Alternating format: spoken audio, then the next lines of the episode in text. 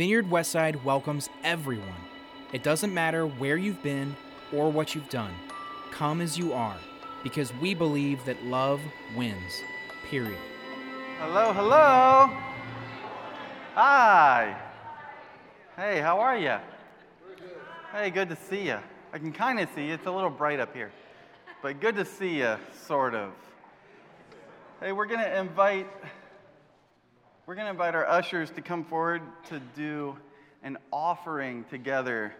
Um, if you're an old hand at this, you know what this is all about. But if you're new to church or you're new here, uh, this is a time for us to uh, reach in them jeans and pull out them greens.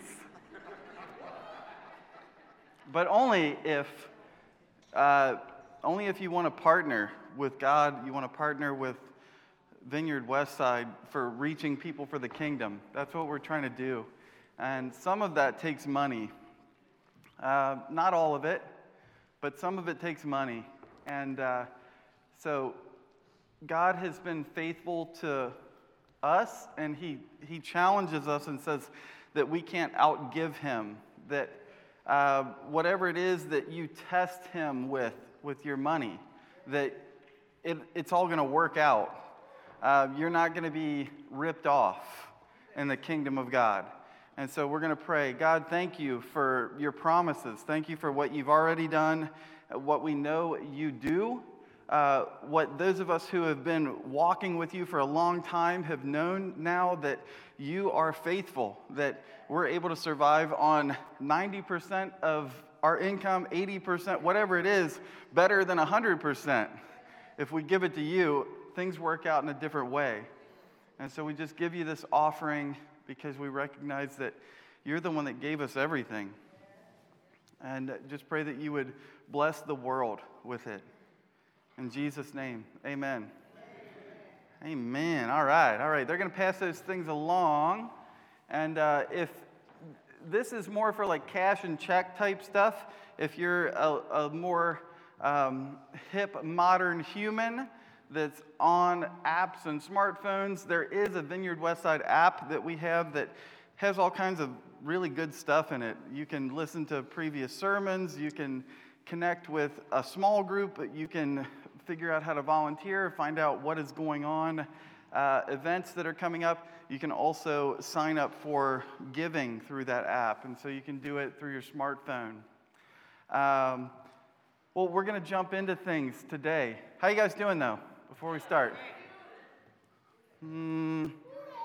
Hmm. Hey, Who Dey? Yes.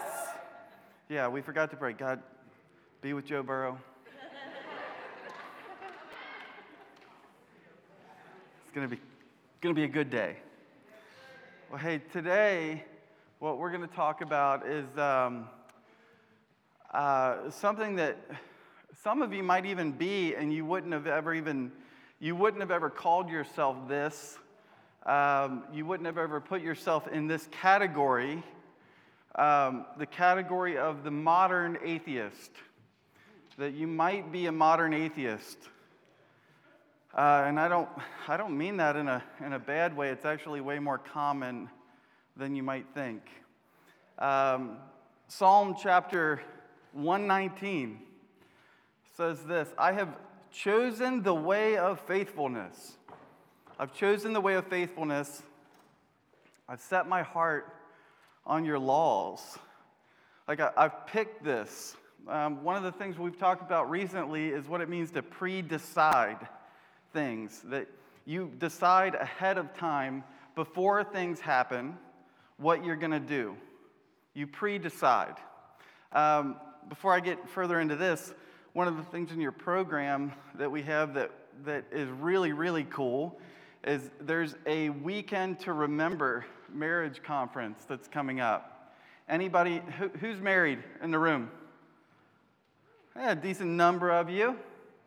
Um, there's a conference that's coming up called A Weekend to Remember. What I've found is that men have to be court ordered to attend such a thing as this. And it is, it's sad and annoying that that is true. Uh, because guys, a lot of times, don't want to we don't want to put work into things until something's on fire, like all the way it's about to completely burn out before we get out a fire extinguisher of some kind. But something like this is an opportunity to put work in to where things don't catch on fire. It's pre deciding to have a good marriage, it's pre deciding to have a good family rather than waiting for something bad to happen, or maybe something bad is already happening and this sounds pretty good.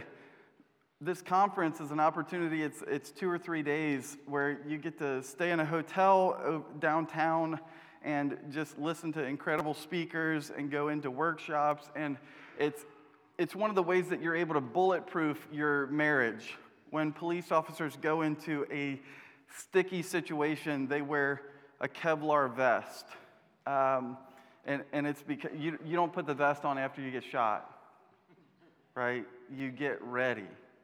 This is getting ready. Um, and so Psalm 119 says, I've chosen the way of faithfulness. I've set my heart on your laws. I've already picked. I've already decided that this is what I'm going to do when things get hairy, when things get crazy, when things get hard, when it's difficult. I already know what I'm going to do, how I'm going to react. I'm not going to just wonder, what should I do?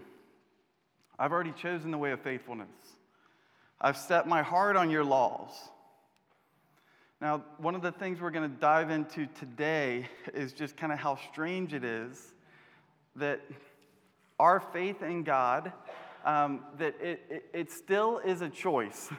It still is a choice. Free will has been given to us. It's the thing that God put on us so that we weren't robots. He could have, could have clicked the other button that said, make them love me 110% all the time. Right? But what would, what would we be? Would we really be, would we really love him? Or would we just be programmed to do that? He said, No, I want them to pick me. I want them to choose me. And so free will is given to us. It's one of the weirdest things about having faith in God at all because it also brings about why, why, do we, why do we even have to believe? Why do we have to believe that God is real? Why can't we just know? Why can't we just know that He's real, right? Our Father in heaven. Um, I don't have to believe when it comes to my marriage.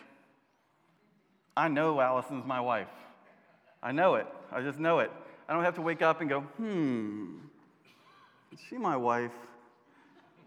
Like, I don't have to go, mm, I believe these are my kids, I think. God, help me have enough faith that Allison is my wife. No, I know she's my wife. I know that I know that I know. I know. I just know it. Why isn't it the same with what I know about God? I know she's my wife. Why don't I know that God is the creator? I'd love to just know. I would love to just know uh, the same way that I know she's my wife, the same way that I know they're my daughters, that he's my son, that I know God exists. There's no faith required. Do you have to have faith with your spouses or your your kids or your siblings or anything. I believe she's my sister, I think. like 80%. Why is it that something that is so, so, so big and so important, so personal, why isn't it just a given for us, like an automatic given, the way it is with the people that we love? Why do we have to have faith that there is God? Why do we, we have to have, um, you know, struggles with that idea. But, anyways, wherever you are on that faith journey right now, you might be new to the faith, some of you. I was new to the faith when I was about 19 years old, uh, brand new. I didn't grow up in church, I didn't grow up, I didn't know any Christians. I would have said I didn't know any Christians. Now I know I knew Christians, they just didn't tell me. I just didn't pick it up. I didn't grab that they were a different kind of person because of Jesus. But why is it that when I was new on that journey, it was that way? Maybe you're on a journey where you had it at one point, but now you're lost. Like you knew it at one point, but now you're lost. And you'd hate to even admit that you're lost, but you feel like it's just, I don't know, it just disappeared at some point. Maybe it's not that you're lost. You wouldn't say, I'm lost. You would say, I'm opposed. I'm opposed to Christianity. Now, now that I know more, now that I've gotten smarter, now that I've grown up, now that I've experienced the world, now that I've talked to more people, now that I've watched more TV, now that I've seen more BuzzFeed articles, I know I'm opposed. Or maybe you're strong in your faith right now. I'll thank God for you. I thank God for you because you are a hot coal. Uh, when, a, when a group of charcoals is together and there's a bunch of cool ones all around, it, even if you're hot, you cool off right away. I thank God for you, those who are hot coals, who are able to keep me warm. And some of us are just struggling to figure out where we are. But the thing is, all of us, all of us who have gathered here today, all of us who have gathered anywhere on Sunday morning, Saturday evening, online, all over the place. Hello, online people. Welcome. all of us together, we are in this and we are moving, right? We're moving. We're moving at 67,000 miles an hour around the sun. 67,000 miles an hour. Do you know that? 67,000 miles an hour is how fast we're not even a breeze. Not even a breeze. 67,000 miles an hour around the sun. What's the fastest uh, any of you have driven? Who's got one? Who's driven fast? 155. Not that fast. Oh, people putting their hands down. 118 in a big truck. Who else? Come on. Uh, come on. There's no police here, sort of. Mary? 90? In what kind of car? A fast one. Who else? Lisa? How fast? How fast? 90. That's not, come on. Oh my gosh, oh my gosh. 130 and a Honda Accord, that's pretty good. Well, I, I was figuring somebody would have, but I wasn't wanting to be the, the, the one upper. I've gone 158 miles an hour in a, a 1964 Corvette uh, at Edgewater. Um, and it was fast. It was fast. It wasn't 67,000 miles an hour, though. 67,000 miles an hour. You know how fast that is? Blink a couple times, real quick. How fast did that blink? Each blink, we traveled 20 miles around the sun. Each blink. That's how fast we're talking. 67,000 miles an hour, and there's no breeze. We're in the Goldilocks zone. The Goldilocks zone here on Earth. It is not too hot, it's not too cold. Some would say it is. Uh, it's too cold. It's too hot. I whine too. It's too hot. Not really, though. It's just right. It's the Goldilocks zone. It's perfect. Conditions are perfect. It's business time. Do you know what would be required of creating a place that was in the Goldilocks zone, that wasn't too hot, wasn't too cold, that was just right, that was the right barometric pressures, that was the right atmosphere, that was the right um, humidity levels for humans to be able to breathe, that was the right amount of water, that was the right, right amount of land, the right amount of light and dark during the day. Just the conditions are perfect. The conditions are perfect for living here. And it's one of the things that God made for us. If you're a person that's not uh, on the God bandwagon of Him creating everything, I would challenge you to study some statistics and probabilities, statistics and probabilities on what it would take to create a perfect space. Did we come from nothing? Were we a big bang? Was it uh, just a random chance? Statistics and probabilities, baby. Uh uh-uh. uh Intelligent design. That's, that's my team, personally. Sorry. What we're talking about today, though, is the modern atheist. And the, one of the questions being who needs God? Who needs God? Uh, a lot of modern people don't. A lot of modern people in 2023 believe that they do not need God. Or some of us say that we need God, but we don't act like it. Some of us say that we don't need God, but we would struggle to dismiss Him 100%, right? Like we're like, eh.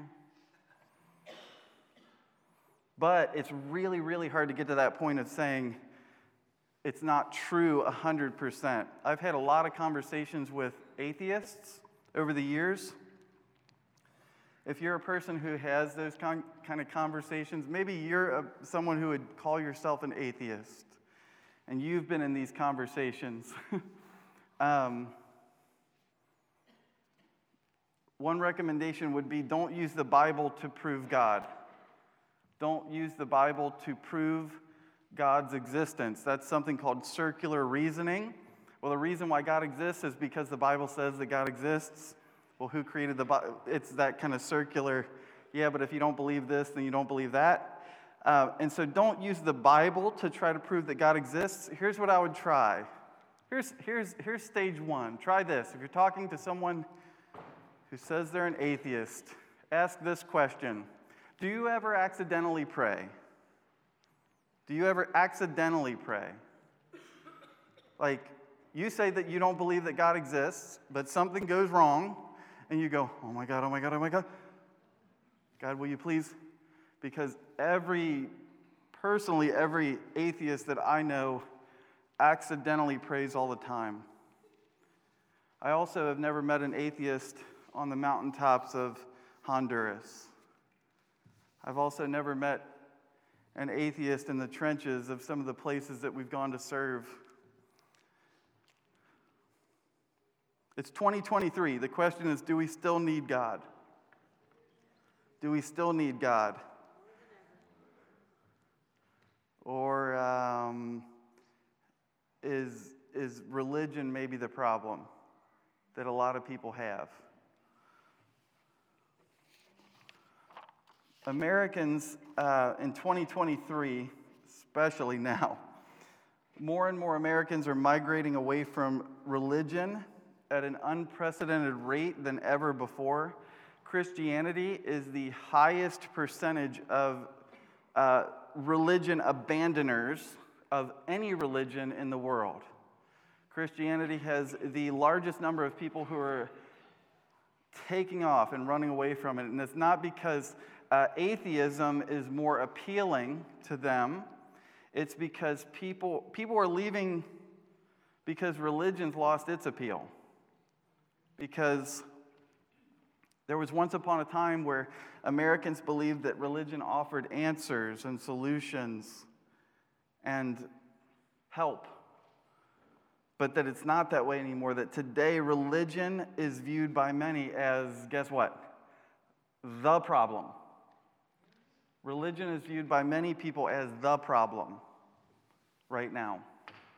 Uh, one of the things that happened right after 9 11, uh, for those of you, most of us would know exactly where we were when we were watching TV, when all that happened. I was standing in Pete's Photo World on Fields Ertel Road, watching a tiny little TV in the store that I was the assistant manager of, and the entire day people walked in, and any customer that came in, they didn't leave for almost the entire day. We sat there huddled around this tiny TV watching the events of 9 11. Now, right after 9 11, the crazy thing was that there was a huge surge in church attendance. Right after 9 11, a huge surge in church attendance. And then the following week, still numbers were huge. The numbers after 9 11 were some of the highest church attendance in the last 30 years. And then the following week, tons of people. Three weeks in, still a lot. Four weeks in, not quite as many. And then it just starts dwindling down and dwindling down. And all of a sudden, the weird thing that happened was anti church, about five or six weeks in after 9 11, anti church happened all over the United States. For people who have studied this, an absolute real true thing was anti church that happened. There was a neuroscientist named Sam Harris who wrote The End of Faith, a book that was subtitled Religion, Terror, and the Future of Reason. After 9 11, so many people were searching for answers. We were trying to figure out what to do next. Where was God in the midst of this? And books and books and books started to show up. Sam Harris wrote The End of Faith, Religion, Terror, and the Future of Reason. This book was a scathing critique, not of Islam, not of Islam, that pretty much at that time, man, everybody, Islam was, Islam was having a rough go at that point. And this book was not a scathing review of Islam, it was a scathing review of all religion, most of all Christianity. Now, the thing about that book was that nobody wanted to touch it. Nobody, no publisher wanted to touch this book. This book was written, and uh, everybody was assuming right after 9 11, nobody wants to read an anti Christian book, maybe an anti Islam book. You know, we had just been attacked, but not an anti Christian one. There's no way. A dozen book publishers turned it down. Finally, it ends up being published, and it ended up on the New York Times bestseller list for 33 weeks in a row. During that 33 weeks of bestseller, there was a massive outcry by Christians because that's one of the things that we do. We wait for something to happen and then we complain. no! even though we were, we were probably a part of the problem leading up to it. But, anyways, a massive outcry by Christians, so much so that the author, Sam Harris, he had to write a quick follow up book, a follow up book to put out that was called A Letter to a Christian Nation. Letter to a Christian Nation. And it basically addresses Christianity and essentially says, You guys are the problem. You guys are the problem. Religion is the problem. That there are dangers and absurdities in religion that are leading to some of these causes of bad things in the world. The same year that that book came out, another book by Richard Dawkins came out called The God Delusion. This wasn't a book about atheism, it was a book that specifically targeted religion. Richard Dawkins, in the very opening pages, I, I read this book many years ago. The opening page said, If this book works as I intend, religious readers who open it will be atheists when they put it down. Three million people bought that book in over 35 different languages. It was a year after The God Delusion was published that Christopher Hitchens released a book called God is Not Great How Religion Poisons Everything. It just kept going. It was a, it was a hit piece on Christianity for a while. Basically, that the synopsis was that religion is the problem. Not a specific religion, just all religions. These guys who wrote these books, they became rock stars too. I don't know if any of you remember this, but they became rock stars. Any, any of them who wrote these books against Christianity, against religion, they were having TV interviews. They became college campus speakers. They were YouTube, YouTube sensations, all that kind of thing. The weird thing, though, is uh, there wasn't a surge in atheism. There was not a surge in atheism. There was a surge in some other thing that had already started that people were having a hard time putting their finger on. Um, but it was that uh, more and more people became disconnected from religion, that they became disconnected from religion. Um, I don't know. Uh, sidebar to if you're an atheist is not somebody who just believes uh, that, that God isn't real. That actually takes a ton of faith. It takes a ton of faith to be an atheist. To say, I know, I know, I know, I know that I know that I know that I know 100% for sure God doesn't exist. Atheists aren't as common as you would think. More common are people who say, I'm not, I'm not sure or I don't care. I'm not sure or I don't care. And so the thing that has been rising up is more of the people who don't care. So many people have disconnected from religion in the past 10 to 12 years. There's actually a name for them for some of you. Some of you are in this room. And it's exciting because now you have a name. Now you have a term. Now you've been studied, and you're called a none. A none. Not an N U N, though. An N O N E. A none. That, what religion are you? None. Completely unaffiliated. That, and this is now 26% of the population. About 37% of millennials in the United States would be considered nones, no affiliation that they're not hostile towards religion, that you're not angry at it. You just don't need it. You just don't care. You're just not worried about it anymore. Don't know, don't care, don't need it, right? And this isn't some kind of new idea that people are buying into. It's just that a lot of people have just decided that they're done. They're done with religion. They're done with the God that they were presented with when they were kids. How many of you were presented with a God when you were a kid that is wildly different than what you know now? That is like, huh?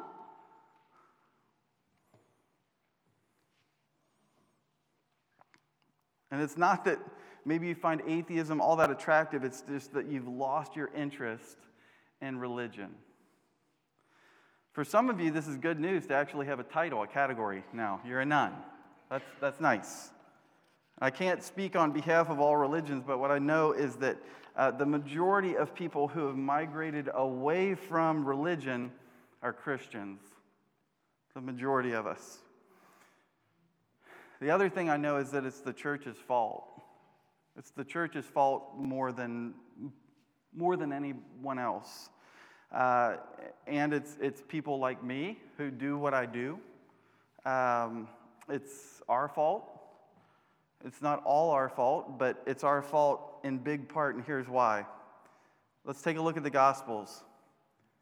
Um, and, and here's kind of the thing we'll, we'll stick on today is that um, here, here's one of the craziest things when you read through the Bible, when you read through the, the Gospels of Jesus, Matthew, Mark, Luke, and John, is that people who were nothing like Jesus liked Jesus.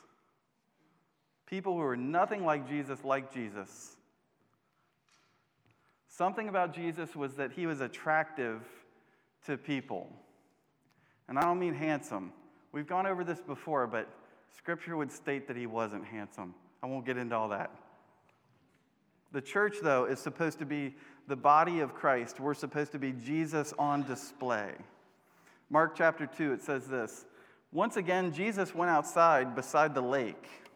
A large crowd came to him, and he began to teach them. As he walked along, he saw Levi, son of Alphaeus, sitting at the tax collector's booth. Follow me, Jesus told him, and Levi got up and he followed him. While Jesus was having dinner at Levi's house, there were many tax collectors and sinners who were eating with him and his disciples.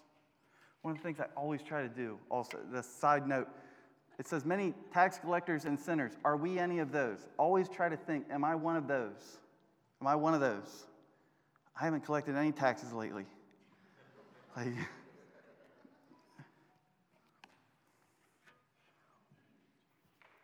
Many tax collectors and sinners were eating with him and his disciples, for there were many who followed him. When the teachers of the law, who were Pharisees, saw him eating with the sinners and tax collectors, they asked his disciples, Why does he eat with tax collectors and sinners? On hearing this, Jesus said to them, It's not the healthy who need a doctor, but the sick.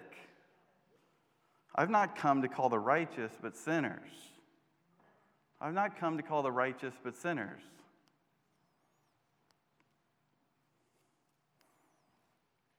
The thing that I've figured out over the years with talking with people, with my own experience, with talking with so many of you, with is that if if people are ever to that point, if they're ever to that point from walking away from the church, walking away from Jesus, if they're ever to that point where they don't like Jesus or his people, I am convinced that it is because they got the wrong version.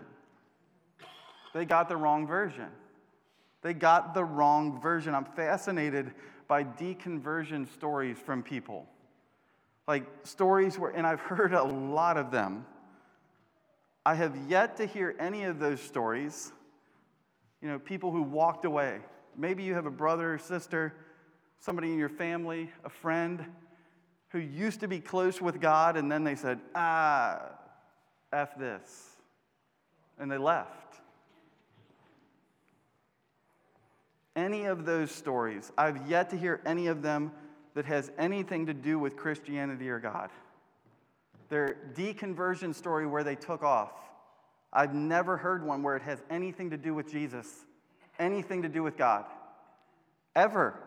It always has to do with people who screwed it up, places that screwed it up. Not ever Jesus or God. Well, what did, what did Jesus do? What did God do specific?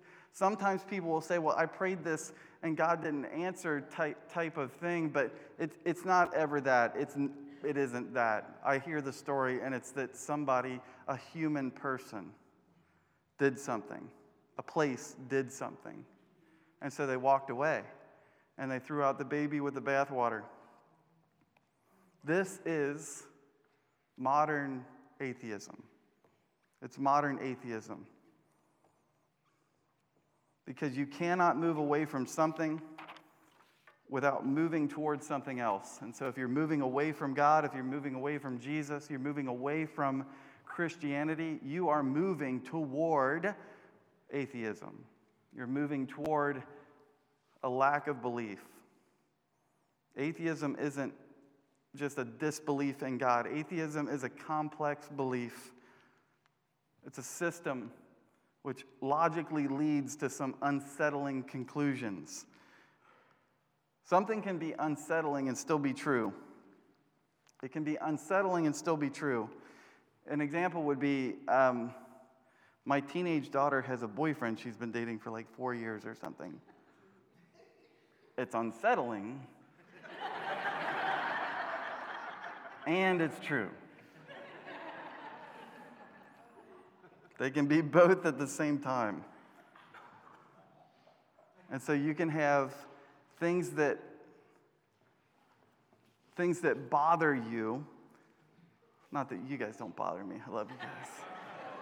things that are unsettling in some way, but they're also true. Some of the things that come in some of the things that come in with that are uh, the illusion of the mind in a world that is uh, more and more only about biology or chemistry or physics. 2023, we're all about the scientific part of things. Um, the trouble with that is that the mind is an illusion all of a sudden. Kind of some of the stuff that makes us us uh, disappears if we start to just look at the scientific parts of things uh, the biology, the chemistry, the physics of things. Well, where's the personality of that? Where is the thing that makes me me? Where is the gifts that maybe God gave me in that? There's an illusion of free will. In a, a, a world that's governed only by physics, um, physics would say that everything is predestined to land in a certain place. So if you launch it this way, it's going to it's going to land that way. It's going to bounce off of this and do this with this trajectory. Um, but in a world that's governed by physics, every person then is predestined. And so that means if we breed these two people together, we're going to get a baby that is smart, that plays basketball, that is disease free. Um, that's known as determinism. And it's, it's, an, it's an illusion. I don't know how to explain that. Stephen Hawking, here's a quote. Stephen Hawking said, I've noticed that even people who claim everything is predestined and who can do nothing to change it still look when they cross the road. They do. Because there's, there's a part of it where we're, we're in charge. We have free will, we have personalities, we have intelligence, we have, we have certain things that make us who we are. There's an illusion of value that can come in when we're trying to look at things without God in the picture, that um, value is ascribed by, by people, by gold, by friendships, by maybe working out and getting swole, by our family that we grew up in, by what college we went to, different things like that. These are, that these are valuable. What you might not have gold or family or friendships or any of those things. I need to tell you right now that you are valuable beyond measure because you have been given a certificate of adoption by the King of Kings, the Lord of Lords, God, our Savior, the Father, who said that you didn't need to earn your way into his family, that he gives you this certificate of adoption he has ready for you um, an inheritance of royalty because he ascribes value to you in a completely different way that you are so valuable.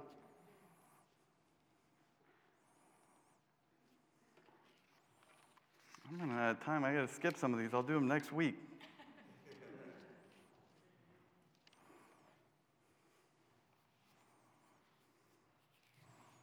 What I'm talking about today is um, the, the idea that there is a modern atheism that goes on that a lot of people, a lot of, a lot of, uh, a lot of Christians who are in this room sure look like modern atheists.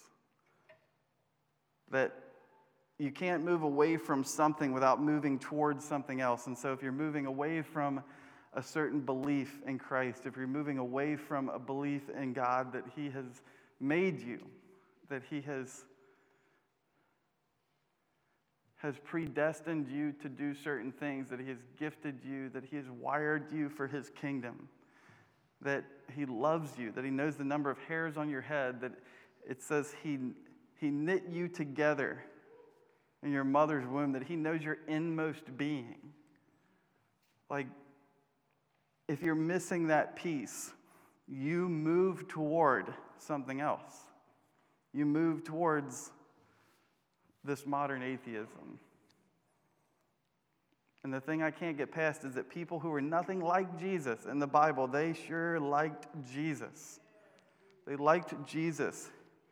And if Christianity isn't compelling, if it isn't compelling to you the way that it was compelling to those people, um, I would say it's because you have the wrong version. That you have the wrong version, that something happened, and I would bet you that there's a person that there's a person or a place that has come in between your relationship with, with Jesus.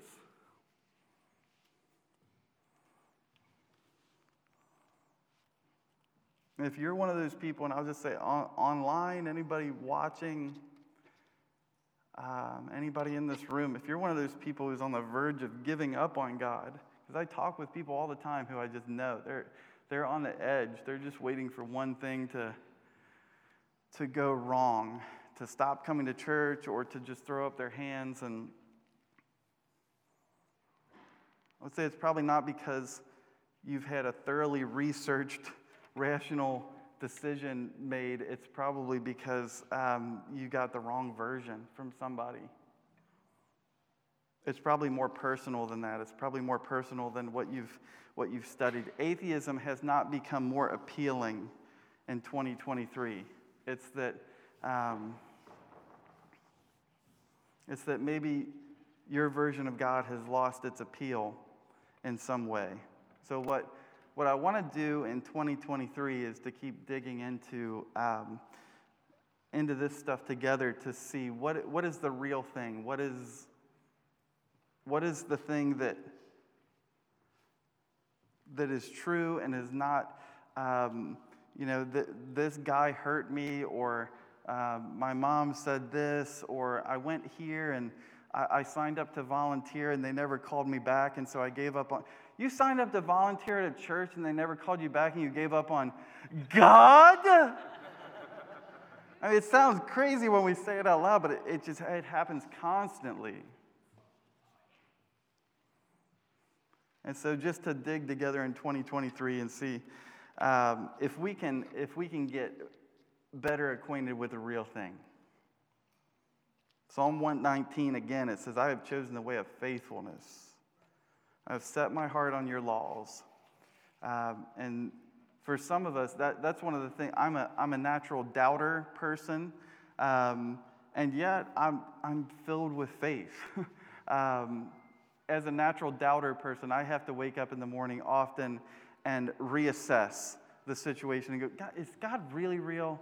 Uh, and the way that I get there quickly to know that yes, He is, is I look back on my story and I go into the testimony of what has God done? Like, what has He done? What's He brought me through? What's He brought my family through? My sister is sober for four years.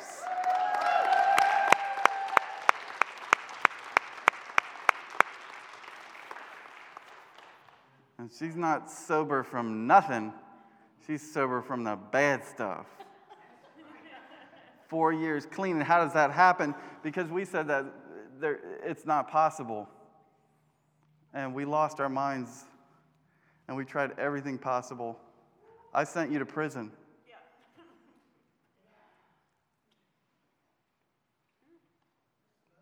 That didn't work. That didn't work. That didn't work. That didn't work. Jesus comes in and he works. I had to look back at that story and go, Is God real? Yeah, you're damn right he is. And so we're going to dig into that more and more. Let's pray.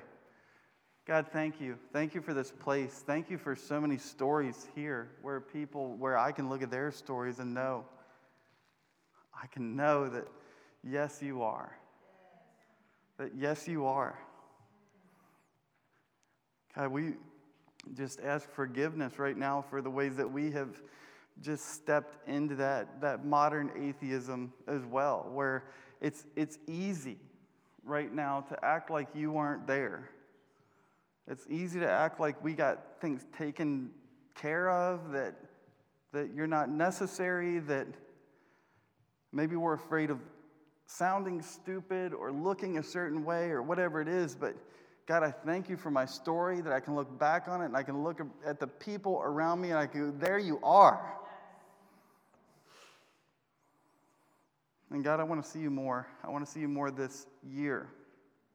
I want to see you more today. I want to see you more with my brothers and sisters in this room. Because you, you just are, you're better. You're a better way of doing all of it. And I've given my life to you, and I, I want other people to just experience that life that you have. We know it's not perfect. We know it's hard. But nothing good is easy.